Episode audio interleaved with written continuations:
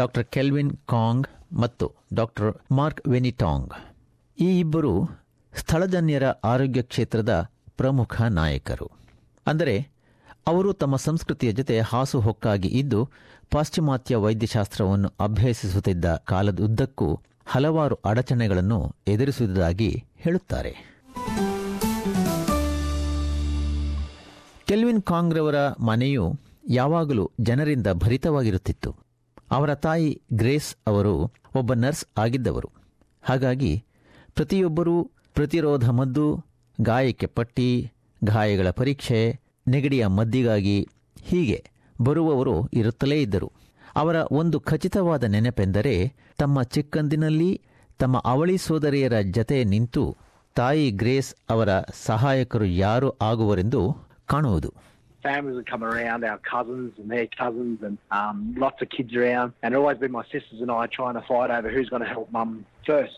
ಇದಾದ ನಂತರದ ಬಹುಕಾಲದ ಮೇಲೆ ಅವರಿಗೆ ಅಂದಿನ ಆ ಪರಿಸ್ಥಿತಿ ಸ್ಥಳಜನ್ಯ ಆಸ್ಟ್ರೇಲಿಯನ್ನರಿಗೆ ಆರೋಗ್ಯ ಪಾಲನೆಗಾಗಿ ಇದ್ದ ಕೊರತೆಯನ್ನು ಸಹಜವಾಗಿ ಬಿಂಬಿಸುತ್ತಿತ್ತು ಎಂಬುದು ಅರಿವಾಗಿದ್ದು The thing that really disheartened me is when you get a bit older and understand the process, you would actually talk to friends in high school or, or later years and think, why don't you just go up to the hospital like everyone else? Why don't you go to your local doctor? And I think that's when you start asking the questions about, you know, why does that happen with our family but not our non-Indigenous friends? ಅವರ ತಂದೆ ಒಬ್ಬ ಚೀನಿ ವೈದ್ಯರಾಗಿದ್ದು ತಾಯಿ ಆಸ್ಟ್ರೇಲಿಯಾದಲ್ಲೇ ಮೊದಲ ಸ್ಥಳಜನ್ಯ ನರ್ಸ್ಗಳ ಪೈಕಿ ಒಬ್ಬರಾಗಿದ್ದರು ಅವರ ಸೋದರಿಯರು Sydney university ಮೂಲಕ ವೈದ್ಯಕೀಯ ಪದವೀಧರೆಯರಾದ ಮೊದಲ ಸ್ಥಳಜನ್ಯರು. ವೈದ್ಯರಾದ ಸೋದರಿಯರಿಂದ ಸ್ಫೂರ್ತಿ ಪಡೆದು ಕಾಂಗ್ರವರು ಯೂನಿವರ್ಸಿಟಿ ಆಫ್ ನ್ಯೂ ಸೌತ್ ವೇಲ್ಸ್ನಲ್ಲಿ ವೈದ್ಯಕೀಯ ಪದವಿ ಪಡೆದು ಅಲ್ಲೇ ಆಸ್ಟ್ರೇಲಿಯಾದ ಮೊಟ್ಟ ಮೊದಲ ಸ್ಥಳಜನ್ಯ ಸರ್ಜನ್ ಆದರು. ಕಾಂಗ್ ಕುಟುಂಬದ ವೈದ್ಯರೇ, ಆಸ್ಟ್ರೇಲಿಯಾದಲ್ಲಿರುವ ಇನ್ನೂರ ಅರವತ್ತು ಸ್ಥಳಜನ್ಯ ವೈದ್ಯರಲ್ಲಿ ಶೇಕಡ ಒಂದು ಪಾಯಿಂಟ್ ಹದಿನೈದರಷ್ಟು ಇದ್ದಾರೆ. ಆದರೆ ಕುಟುಂಬದ ಯಶಸ್ಸಿದ್ದಾಗಿಯೂ ಅವರಿಗೆ ಏನೂ ಸುಲಭವಾಗಿ ಬರಲಿಲ್ಲ. ಡಾಕ್ಟರ್ ಕಾಂಗ್ರವರ ತಾಯಿ ಕಳುವಾದ ತಲೆಮಾರಿನವಳಾಗುವುದನ್ನು ತಪ್ಪಿಸಿಕೊಂಡವರು. ಕುಟುಂಬಗಳನ್ನು ಒಡೆಯುತ್ತಿದ್ದಾರೆಂಬ ಸುದ್ದಿ ಕೇಳಿದಾಗ ಆಕೆ ತನ್ನ ಮಕ್ಕಳನ್ನು ಒಟ್ಟಿಗೆ ಇಟ್ಟುಕೊಳ್ಳಲು ನಿರ್ಧರಿಸಿದರು. ತಮ್ಮ ಪತಿಯ ಜತೆ ಅವರು ಏಕಾಂಗಿಯಾಗಿ ಹನ್ನೆರಡು ಮಕ್ಕಳನ್ನು ಬೆಳೆಸಿದರು. ನಲವತ್ತು ವರ್ಷಗಳ ಬಳಿಕವೇ ಆಕೆ ಮತ್ತು ಆಕೆಯ ಪೂರ್ಣ ಕುಟುಂಬ ಮತ್ತೆ ಒಂದಾಗಿದ್ದು. As a consequence of fear, as a consequence of not having any uh, knowledge of where all her family went, and as a consequence of the policies, she just stayed away from that. So I don't think it was very pleasant in that environment. I think what I take from that is not so much the disparity of, uh, of the despair of what she endured, but rather the notion that she had of love, of bond, of bringing her family up, and proving that in three generations, from her daughter, my mother Grace, to my sisters, she's got a nurse and doctors out of it. ಜನಾಂಗೀಯ ದ್ವೇಷವು doctor Kong ಓದುತ್ತಿದ್ದಾಗ ವಿಪರೀತವಾಗಿ ಇದ್ದಿತು ಮತ್ತು ಅವರಿಗೆ ಮತ್ತಾವುದಾದರೂ ಕೈಕೆಲಸದ ತರಬೇತಿಗೆ ಹೋಗುವುದರ ಬಗ್ಗೆ ಪರಿಶೀಲನೆ ಮಾಡಬೇಕೆಂದು ಕೂಡ ಸಲಹೆ ಬಂದದ್ದನ್ನು ತಮ್ಮ ನೆನಪಿನಿಂದ ತೊಡೆದು ಹಾಕಲು ಅವರಿಗೆ ಸಾಧ್ಯವಾಗಿಲ್ಲ and and maybe I would have went in trade. But the fact that someone told me I couldn't do something really challenged the um, the enthusiasm to actually prove this wrong. ಕಿವಿ ಮೂಗು ಮತ್ತು ಗಂಟಲಿನ ತಜ್ಞರಾದ doctor Kong ರವರು ಸ್ಥಳಜನ್ಯ ಜನರನ್ನು ಸಮಾಜ ಅಧಃಪಾತಾಳದಲ್ಲಿ ಇರುವವರೆಂದು ಭಾವಿಸುತ್ತದೆ ಅಲ್ಲದೆ ಅವರ ಸಾಂಸ್ಕೃತಿಕ ಮಟ್ಟದಿಂದ ಅವರು ಸಮಾಜದ ಮುಖ್ಯ ಮಾರ್ಗದಲ್ಲಿ ಪ್ರಗತಿ ಸಾಧಿಸಲು ಶಕ್ಯರಲ್ಲ ಎಂದು ಭಾವಿಸುತ್ತದೆ ಎನ್ನುತ್ತಾರೆ alcoholism, substance abuse, welfare dependence and children being neglected. When in actual fact, all of my friends, or none of my friends, Aboriginal friends, have been in any of these categories.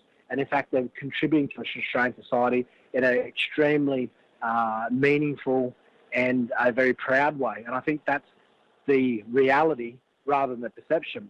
Doctor ಕಾಂಗ್ರವರು ತಮ್ಮ ಸ್ಥಳಜನ್ಯ ಸಂಸ್ಕೃತಿ ತಮ್ಮ ತಾಯಿಯ ವೈದ್ಯಕೀಯ ಜ್ಞಾನ ಮತ್ತು ಸ್ವಪ್ನಕಾಲದ ಕಥೆಗಳು ಅಡ್ಡಿಯಾಗದೆ ಆಧುನಿಕ ವೈದ್ಯಕೀಯ ವೃತ್ತಿಯಲ್ಲಿ ಸಹಾಯಕವಾಗಿವೆ ಎನ್ನುತ್ತಾರೆ Oh, in a huge right? I think the spirituality of traditional or Nungri medicine is quite important.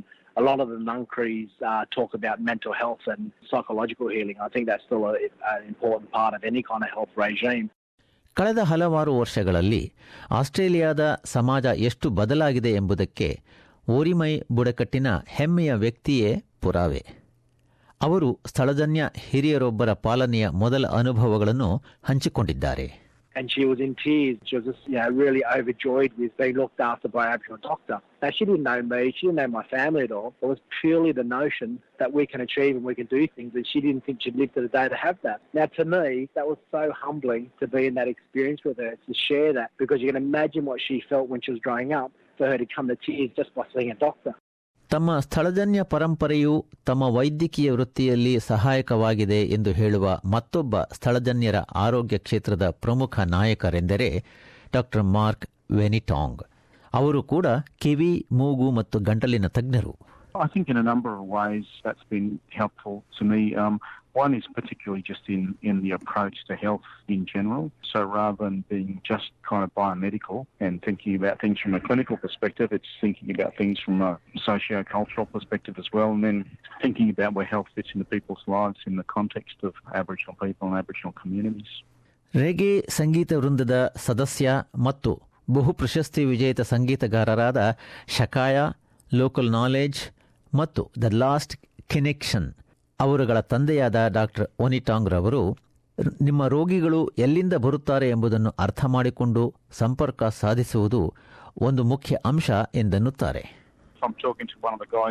prison about getting off the grog, I'll just say, you know, you have to get off the grog, mate. You know, your um, liver's stuffed instead of going through all of the liver function tests, um, which nobody really understands anyway. ಕಬಿ ಕಬಿ ಪುರುಷನಾದ doctor ವೆನಿಟಾಂಗ್ ಅವರ ಸ್ಥಳಜನ್ಯ ಸಂಪ್ರದಾಯವು ಸ್ಥಳಜನ್ಯ ರೋಗಿಗಳ ಚಿಕಿತ್ಸೆಯಲ್ಲಿ ಸಕಾರಾತ್ಮಕವಾಗಿ ನೆರವಾಗುವುದು ಏಕೆಂದರೆ ಇಬ್ಬರ ಸಂಸ್ಕೃತಿಯು ಉತ್ತಮ ಸಂಬಂಧವನ್ನು ಉಂಟುಮಾಡುತ್ತದೆ ಎನ್ನುತ್ತಾರೆ. particularly around things like men's business, women's business, you know, how to how to approach those. If you don't have a good idea of how to um, approach some of the more sensitive issues, um, you probably limit the access of patients to your service and to yourself. So understanding some of the ways to approach people means that they'll open up a bit more and you can talk about more sensitive issues um, more easily.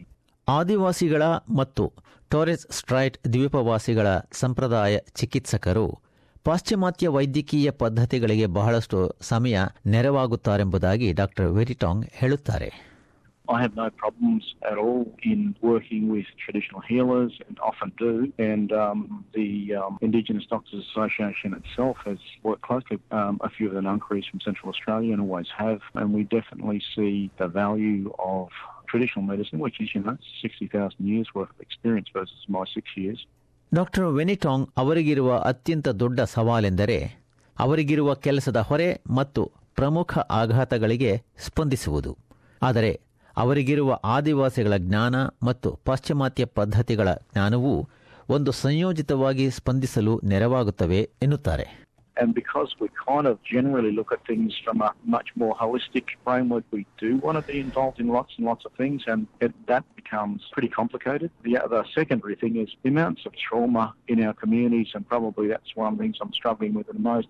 ಸ್ಥಳಜನ್ಯರ ಆರೋಗ್ಯ ಪಾಲನೆಯಲ್ಲಿ ಸ್ಥಳಜನ್ಯರ ಅಭಿಪ್ರಾಯವು ಮುಖ್ಯ ಎಂಬುದನ್ನು doctor Wenitong ಬಲವಾಗಿ ನಂಬುತ್ತಾರೆ ತಮ್ಮ ವೈದ್ಯಕೀಯ ವೃತ್ತಿಯನ್ನು ತಡವಾಗಿ ಆರಂಭಿಸಿದ ಡಾಕ್ಟರ್ ವೆನಿಟಾಂಗ್ ರವರು ನಿಮ್ಮ ಕನಸನ್ನು ನನಸಾಗಿಸಲು ಎಂದೂ ತಡವಲ್ಲ ಎಂಬುದನ್ನು ನಂಬುತ್ತಾರೆ Start as soon as you can. Don't wait till you're 32 like I did. The main thing is that if that's your dream, do it. Think about the strategy you'll use to get there, but don't worry if it takes a long time because it's worth it.